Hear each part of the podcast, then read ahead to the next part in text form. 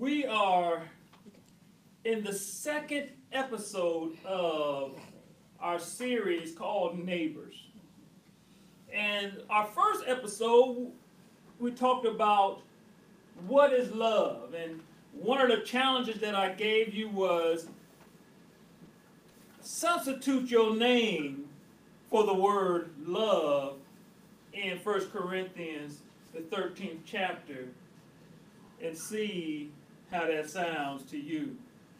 And I know some of y'all were making faces as you were trying to put your name and talking about you patient and you kind and you suffer long and you don't get angry and it didn't. But hopefully you have begun to start working on that so that now you're doing something better. Today I want to talk about how we love. How do we show this love to our neighbors? And we're going to be in Genesis, the fifth chapter. I'm sorry, Galatians, the fifth chapter. I saw the G messed up. I apologize. Galatians, the fifth chapter, starting at that 16th verse. It's a familiar set of scriptures, and I'm not going to do like I usually do and go through every scripture, but we're going to just kind of do an overview because I don't want to stay on one side of this too long. But also, I want you for your homework this week to also look at Matthew, the 23rd chapter, the 25th and 26th verses. Matthew 23rd chapter, the 25th and 26th verses. And also, let's throw John in there. John 15th chapter, the 5th through the 8th verses. We'll throw those in there also just to add a little extra to the pie. Mm, excuse me. I can.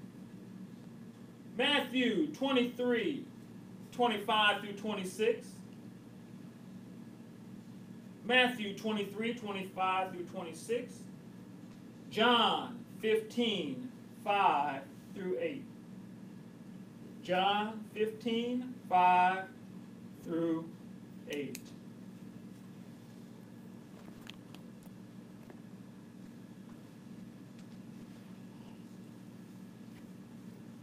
President Jimmy Carter wrote something that said a group of Christian laymen involved in missionary work approached a small village near an Amish settlement seeking a possible convert. They confronted an Amish farmer and asked him, Brother, are you a Christian? The farmer thought for a moment and then said, Wait just a few minutes. He wrote down a list of names on a tablet and handed it to the lay evangelist. Here's a list of the people who know me best. Please ask them if I'm a Christian. The evidence of your faith is your fruit. Okay. Not what you say, but what you do, how you live. Okay. That's right. Bearing fruit is essential to Christian discipleship. It, Benjamin Franklin learned that plaster sown in the fields might make things grow. He told his neighbors, but they did not believe him, and they argued him, trying to prove that plaster could be of no value at all to grass or grain. After a while, while he allowed the matter to drop and said no more about it, but he went into the field early the next spring and sowed some grain. Close by the path where men would walk, he traced some letters with his fingers and put plaster into them, and then sowed his seed in the field. After a week or two, the spring, the seed sprang up. His neighbors, as they passed that way, were very much surprised to see in brighter green than all the rest of the field the writing in large letters. This has been plastered. Benjamin Franklin did not need to argue with his neighbors anymore about the benefit of plaster for the field. For as the season went on and the grain grew, these bright green letters just rose up above all the rest until they were kind of a relief plate in the field. This has been plastered. Sometimes sin is believing. As we get ready to jump into Galatians, the fifth chapter, we're going to start at that 16th verse. And we're going to use the New Living Translation today as we go through this. And I like the New Living Translation because I said uh, that may make it so that I won't have to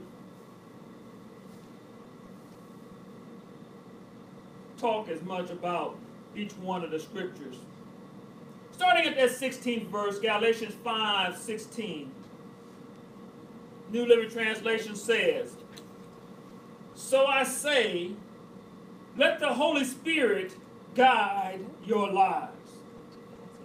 Then you won't be doing what your sinful nature craves. Another version says, But I say, walk habitually in the Spirit. And in the Bible says, we talked about when the Bible says walk, it is bringing out the point that you need to have this intentionality. You need to intentionally do something. So when the Bible says to walk in the Spirit, what it's saying is intentionally do things that bring the Spirit into the situation. So if we don't do it intentionally, guess what? It ain't going to happen.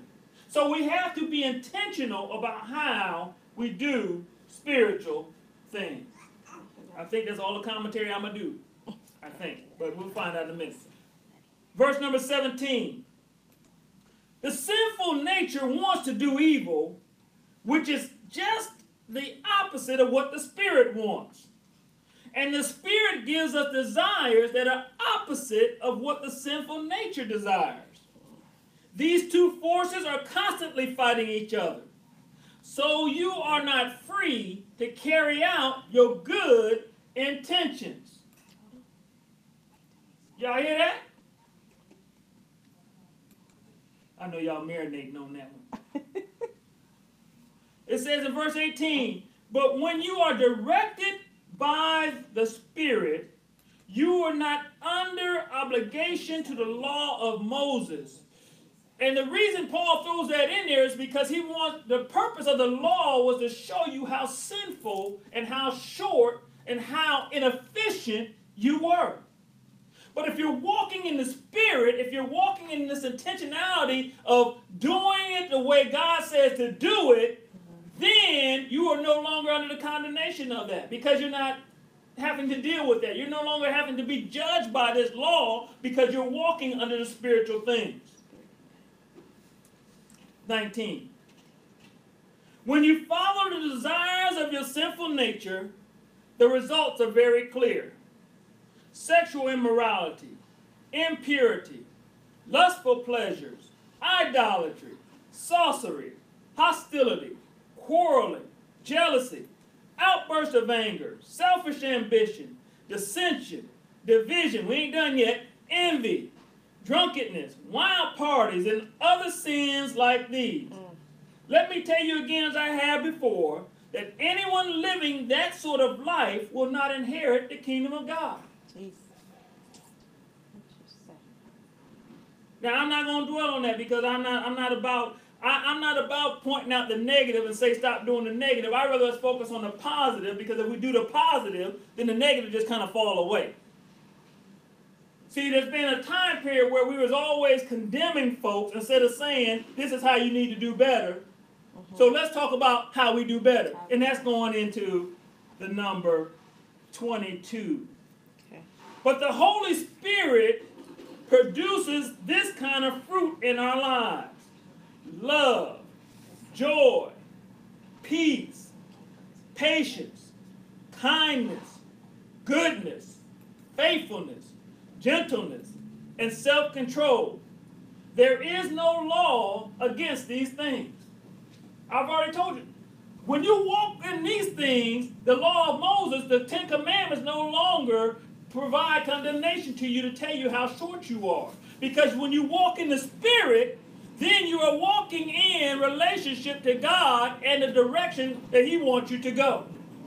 And so this is what we want to do. We want to intentionally walk in this love, this joy, this peace, this patience, this kindness, this goodness, this faithfulness, this gentleness, and this self control so that all those other things have no power over us. The flesh, the things that make us feel good, make us feel satisfied, are desiring to cause us to not walk in the intentionality of the Spirit. Mm-hmm. Go 24. Those who belong to Christ Jesus have nailed the passions and desires of their sinful nature to his cross and crucified them there. Since we are living by the Spirit, let us follow the Spirit's leading in every part of our lives. I think Paul added that last little bit, that 25th verse in there, is because, you know, some folks try to live godly one seventh of a week. Only on Sunday. and then they only do that for an hour. Some folks don't even make it to hour. Some folks don't even make it to two. Some folks be like, as soon as you get in the parking lot, start cussing folks out. But we ain't gonna talk about that today. We want to talk about the good the stuff good today, stuff. right? We want to talk about the good stuff. The good Getting mad, driving down the highway, trying to run folks off the road. We ain't talking about that today. We just talking about we're gonna be patient. We're gonna have self-control. We're not going to be mad at folks. Oh, what? When they drive crazy. We're going to pray for them. Oh. Do you know that the reason that you have to have insurance is not because you're a bad driver? It's because other folks drive crazy. But okay, all right. if a tree is producing bad fruit, you don't just pull off the bad fruit and then try to stick some good fruit on there there's some things that you need to do to the root system of the tree in order to try to remove whatever is causing the contamination of the fruit. But that's very hard to do. And most people, what they do, they just cut the tree down. So sometimes we just got to remove that tree that's causing us to not bear the fruit that is equal to the Spirit of God. There were some people back in Jesus' day, they called them the Pharisees. And the Pharisees were the guys that reviewed the law and they had this so-called great understanding of the law and how we should live the law. And, and I already told you the whole purpose of the law was to show us how our shortcomings were manifest. So they were just good at pointing out everybody's faults and telling you that you was full of faults. And they were so worried about how folks looked on the outside, you know, making sure that you had the right dress on, making sure that you wasn't showing nothing that would cause folks not to be able to focus on the Lord. You know, you coming in with the, the man with skinny jeans on causing folks not to be able to look at the choir or the pastor while they're preaching and singing because they're watching you bounce around in your skinny jeans. But we're not wrapping around that. We're wrapping around the fact that it's not about the outward appearance. It's not about what it looks like on the outside. It's on the inside that counts. The inside is what God, God told Samuel, he said, you looking at the outside, but I look at the heart. When we decide to change, sometimes there is an outside force, but it's the inward conviction that causes us to change how we want to go forward. We say, I don't like where I am. I need to do something different. And usually at that time, that's when something shows up. Now, I already told you another name for the Holy Ghost is something. the Holy Ghost will say, you know, you could do better if you just turn to the Lord. And you'd be like, you know what? I could probably do better if I turn to the Lord. and you start turning to the Lord, and things start getting better because you make this inward transformation. It's nothing about the outside. But as you're making this inward transformation, it starts affecting everything on the outside. You know, uh, you don't become a baseball fan just because you bought season tickets or wearing a jersey every day and forcing yourself to talk about last night's game. It's the other way around. Your love of baseball is what compels you to do those things. Right. Right. They come naturally out of love for the game. When you love, for instance, if you love college football and you live up in the Clemson area, then you may be a Clemson fan. A Clemson fan because you like college football. And when you like something and you are involved in something, you make sure that you talk about it. You be about it. Mhm. So that everyone knows that you are a fan of Clemson or whatever school it is.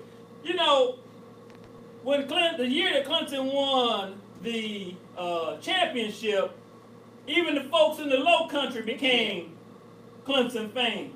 And you know, usually they're for South Carolina. But because Clemson was doing so well, and we call those kind of folks, y'all know what they call them? Bandwagon fans. They ain't no fans. Joke again. But a fan stays with when the good times, the bad times. For instance, I'm a Cleveland Browns fan. And when folks hear that I'm a Cleveland Browns fan, the first thing they say is, "Oh Lord, are you talking about my team?" I say, "Yeah, I talk about any team." I say, "But I'm a Browns fan, been a Browns fan all my life. Browns do good, I celebrate. Browns do bad, I still celebrate. Yeah. I'm still a fan." Because I have a love for the game of football, number one. Number two, that's my hometown team. So I celebrate my hometown team. The reason I'm bringing this out is whatever we focus on, whatever we emphasize, starts revealing what we are a fan of. If we start emphasizing the joy, the peace, the love, we start walking in this goodness, this faithfulness, this gentleness, and this self control, and we become this adamant person who all I want to do is operate in these characteristics, you become a fan. You know, fan is nothing more than a short of fanatic. When you hear the word fanatic, you think of someone that is intentional, that is crazy, that is uh, uh, excited about. So that's all we want to be. We want to be so locked in to these characteristics, these these things that emulate out of us because we are walking intentionally and doing things in a godly manner that that is what is reflected we can say all day and i'm gonna end with this one we can say all day you can say all day that you're a christian Okay. you can say it all day All you can day say it to your red blue purple in the face it don't matter you can you can say it all day that's just like a person that stands inside the garage and says that they're a car. That don't mean a thing. Y'all catch that later on today. Just because you say you are something doesn't mean that that's what you are. There has to be some evidence. There has to be some data that I can extrapolate from observing you to know that what you say is true. So if I say I'm a Christian, then am I exuding, am I revealing, am I showing these characteristics that we mentioned in verses 22 and 23? Are those the primary things that people see when they deal with me? Or do we need to bounce up a couple more scriptures to see where you at? No, no. That is why I brought up the story about the man when they asked him, was he a Christian? He didn't answer. He said, These are the people that know me the best. Ask them if I'm a Christian. Ask them if I'm a Christian. Because the Bible tells us that they will know that we are Christians by our love. Yes. They will know that we are Christians by how we conduct ourselves in every situation. They'll know that we are Christians by our actions.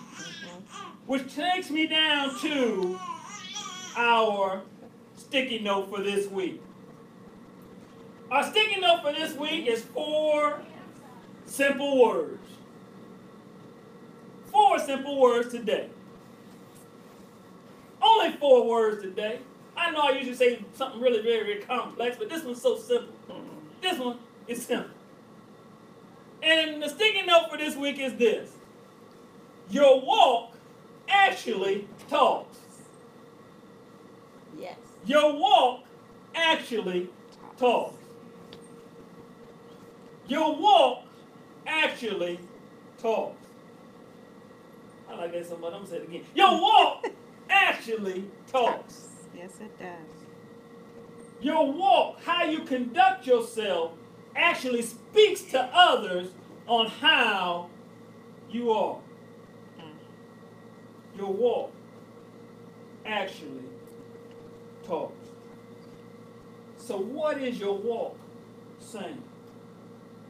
If I was to go and ask someone that you said knew you the best and ask them to talk about your character, what set of scriptures would they start talking about? Would they start talking about the works of the flesh or would they start talking about the fruit of the Spirit when they talk about you? Because your walk actually talks. You can go in that garage right now and say that you're a car. I don't care what kind of car you want to say you are. but it don't mean a thing. You start growing tires for feet and uh, you know and some, some some metal transformation start happening like a transformer, then maybe we might need to reconsider. But until that happens, you ain't no car. Get your butt out of the garage and go to work. I'm sorry. Your walk Actually. actually talks. How are you walking? Put those scriptures up and look at them.